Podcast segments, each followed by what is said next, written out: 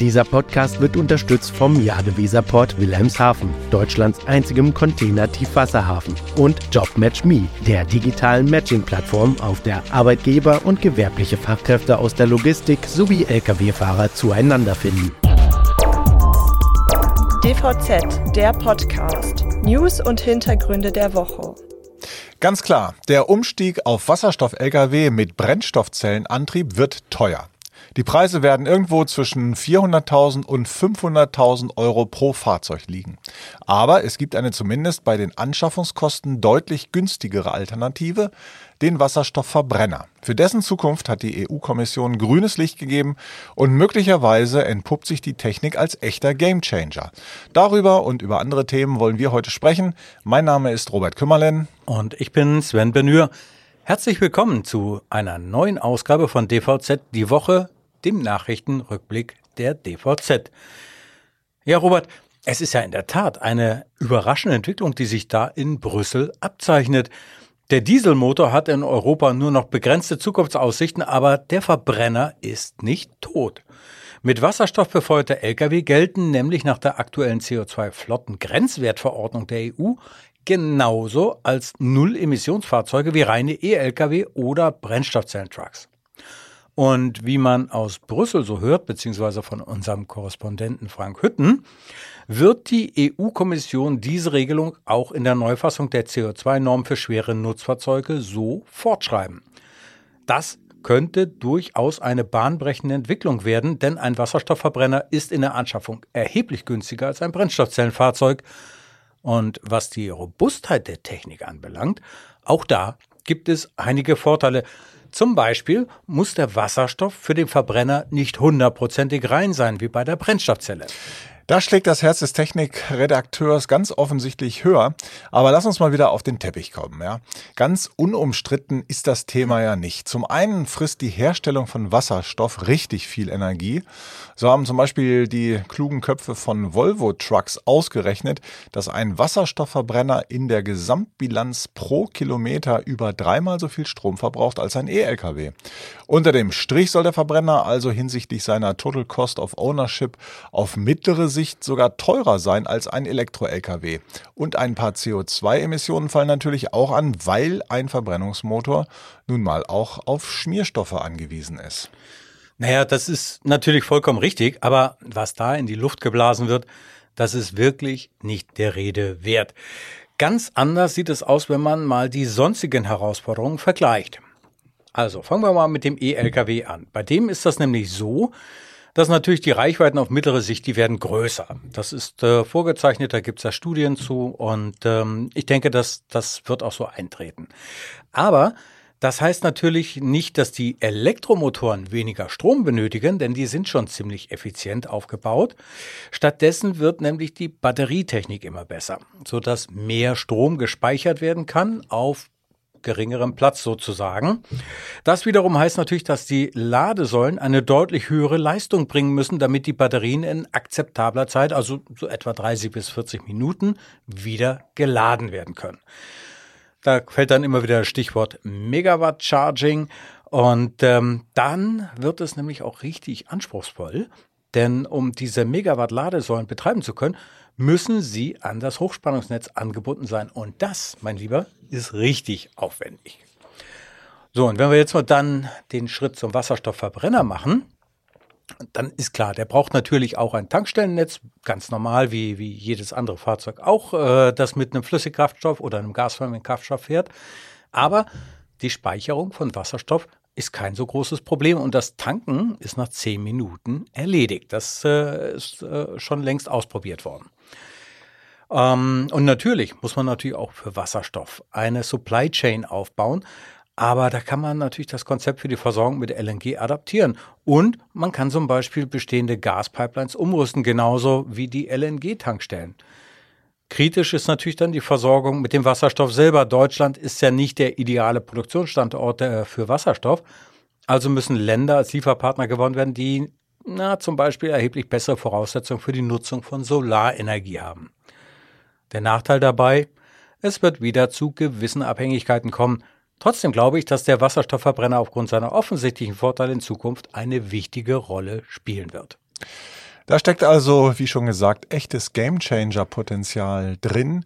Wie sich die Hersteller das Ganze vorstellen, haben wir vor einiger Zeit in unserem YouTube-Kanal Truck Insider vorgestellt und den Link dazu, den stellen wir in die Show Notes. Das Spiel ändert sich übrigens auch im Hamburger Hafen. Darüber sprechen wir gleich nach einer kurzen Werbeunterbrechung. Hallo, sind Sie gleich da?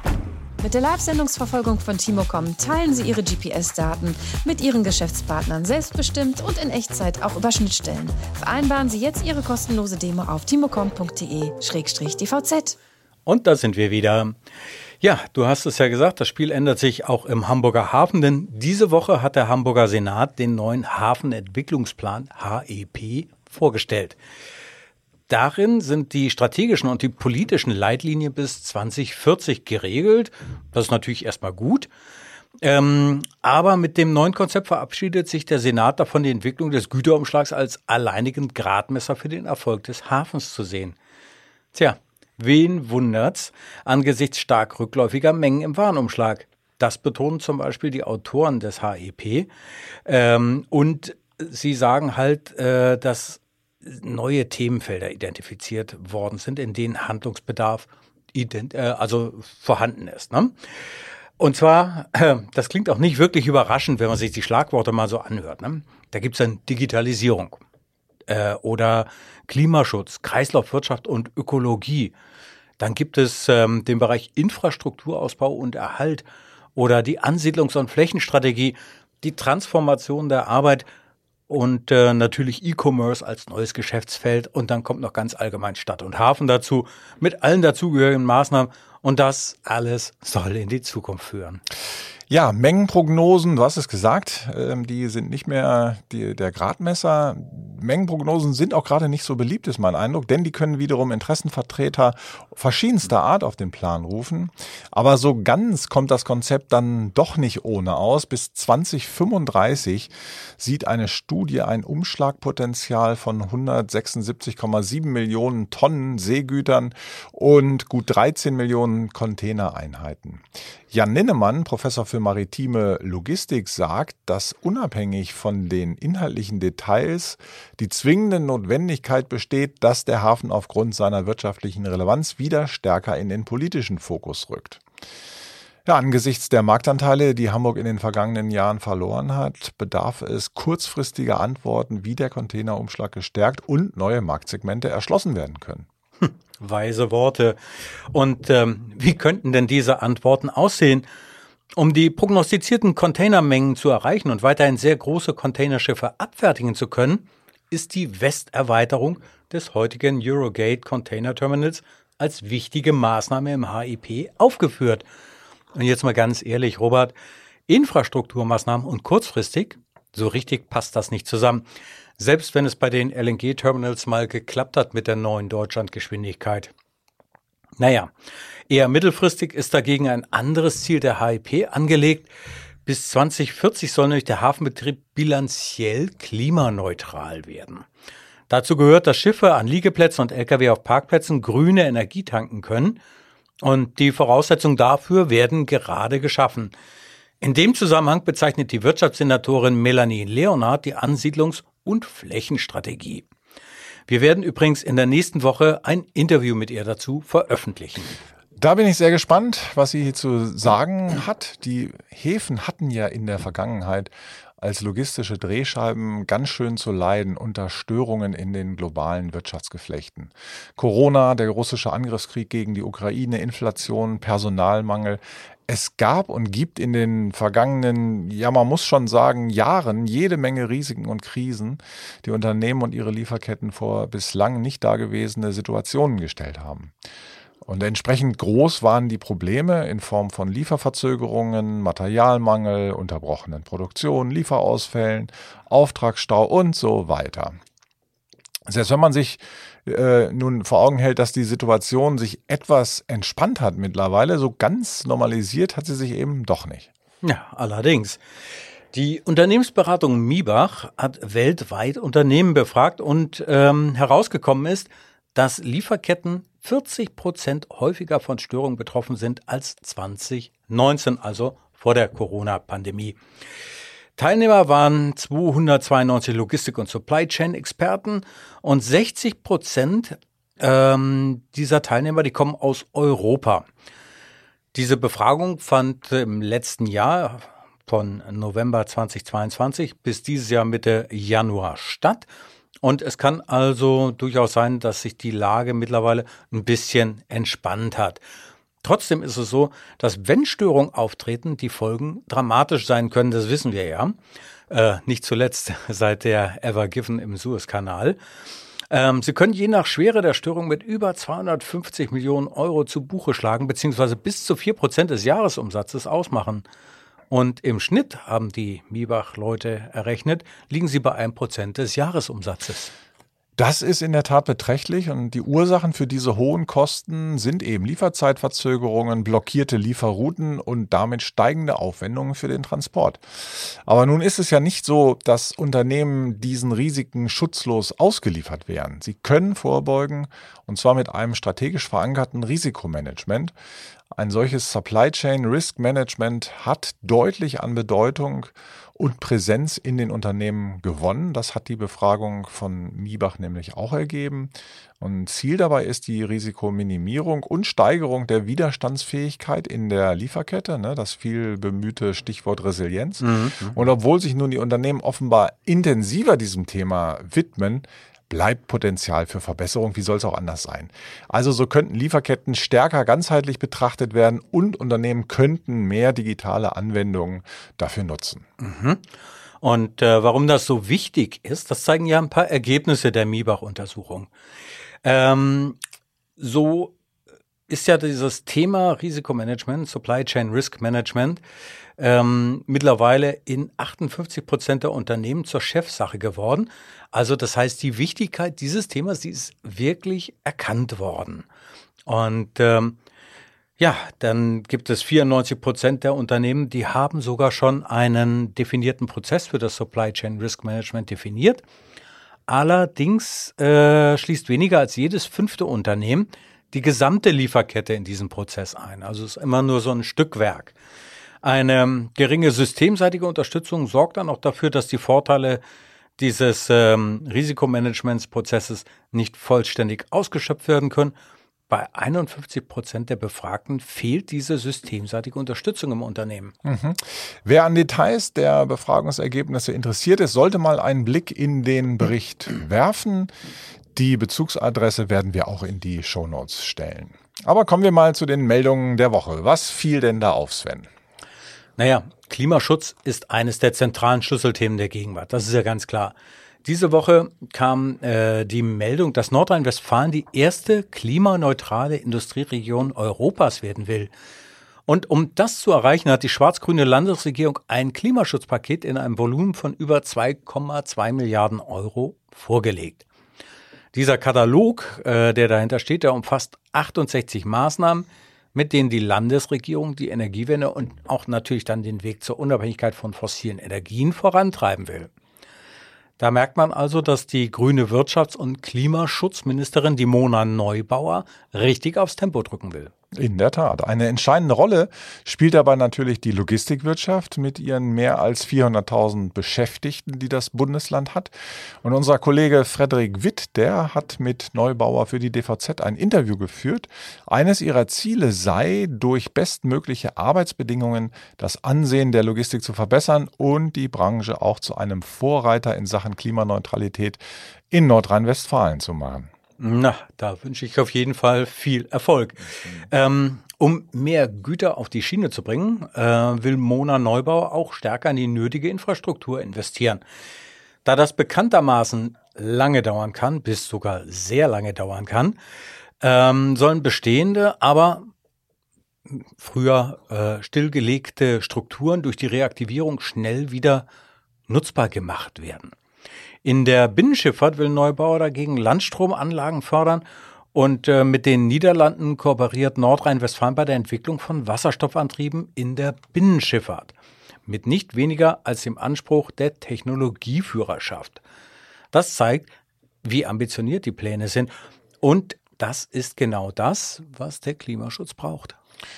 Apropos Klima, so langsam geht das neue Mautgesetz auf die Zielgerade. Zumindest hat das Bundeskabinett jetzt den Entwurf für die Änderung des Fernstraßenmautgesetzes beschlossen und nun muss das Ganze das parlamentarische Gesetzgebungsverfahren durchlaufen.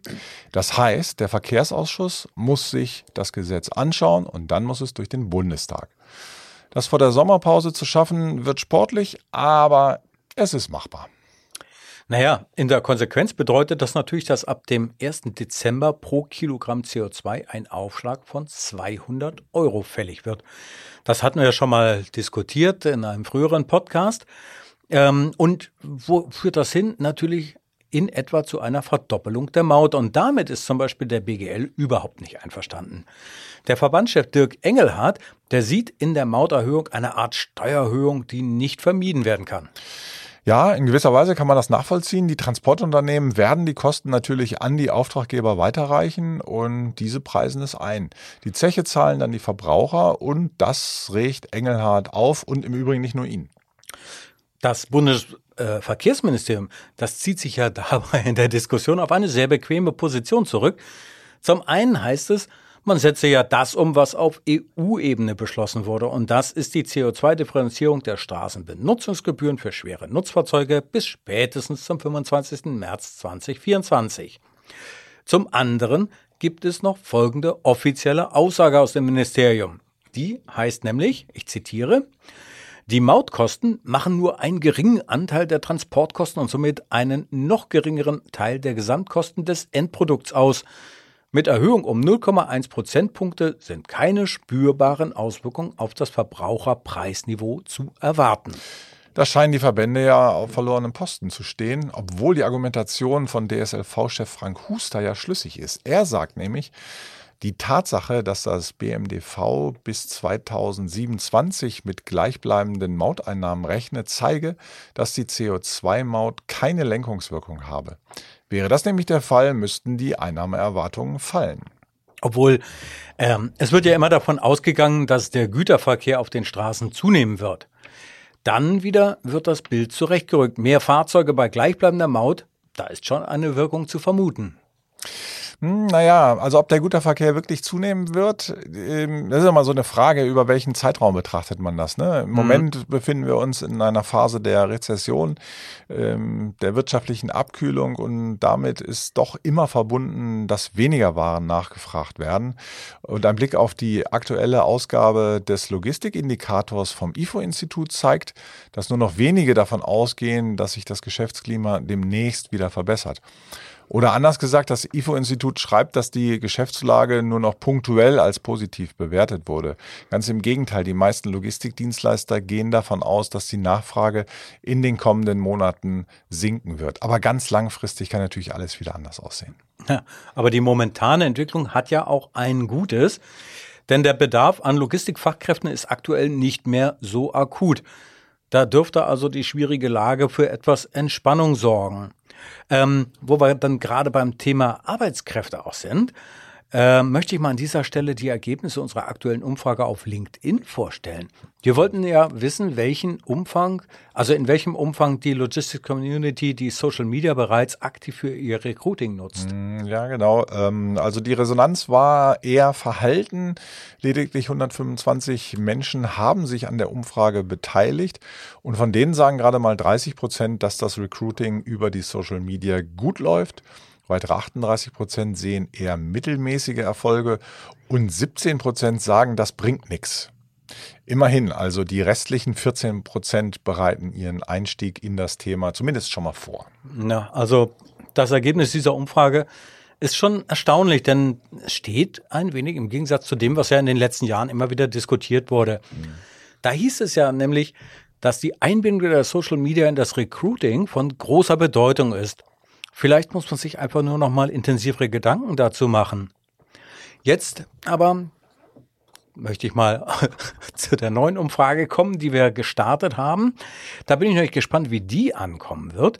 Wir wollen ja wissen, ob der Fachkräftemangel mittelständische Speditionen dazu zwingt, mit mehr Vertrauen enger zusammenzuarbeiten. Den Link dazu habe ich mal unten in die Shownotes gepackt und ich bin gespannt, wie viele Leute darauf äh, antworten werden. Ja, bin ich auch. Das ist ein äh, interessanter Aspekt. Mal sehen, was bei rauskommt.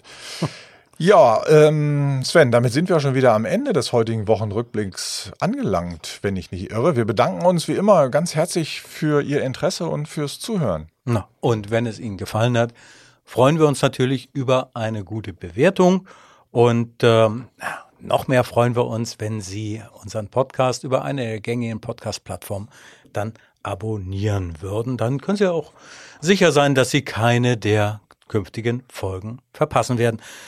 Fragen oder Anregungen Ihrerseits nehmen wir natürlich gerne entgegen.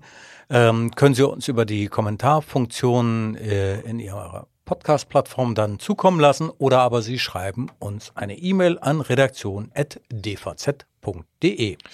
Wir verabschieden uns und wünschen Ihnen ein schönes Wochenende. Hören Sie gern nächste Woche Freitag wieder rein in unseren wöchentlichen Nachrichten-Podcast. Es sagen Tschüss, Robert Kümmerlen und Sven Benür. Dieser Podcast wurde unterstützt vom Jade Weserport Wilhelmshaven, Deutschlands einzigem Container-Tiefwasserhafen und JobMatchMe, der digitalen Matching-Plattform, auf der Arbeitgeber und gewerbliche Fachkräfte aus der Logistik sowie Lkw-Fahrer zueinander finden.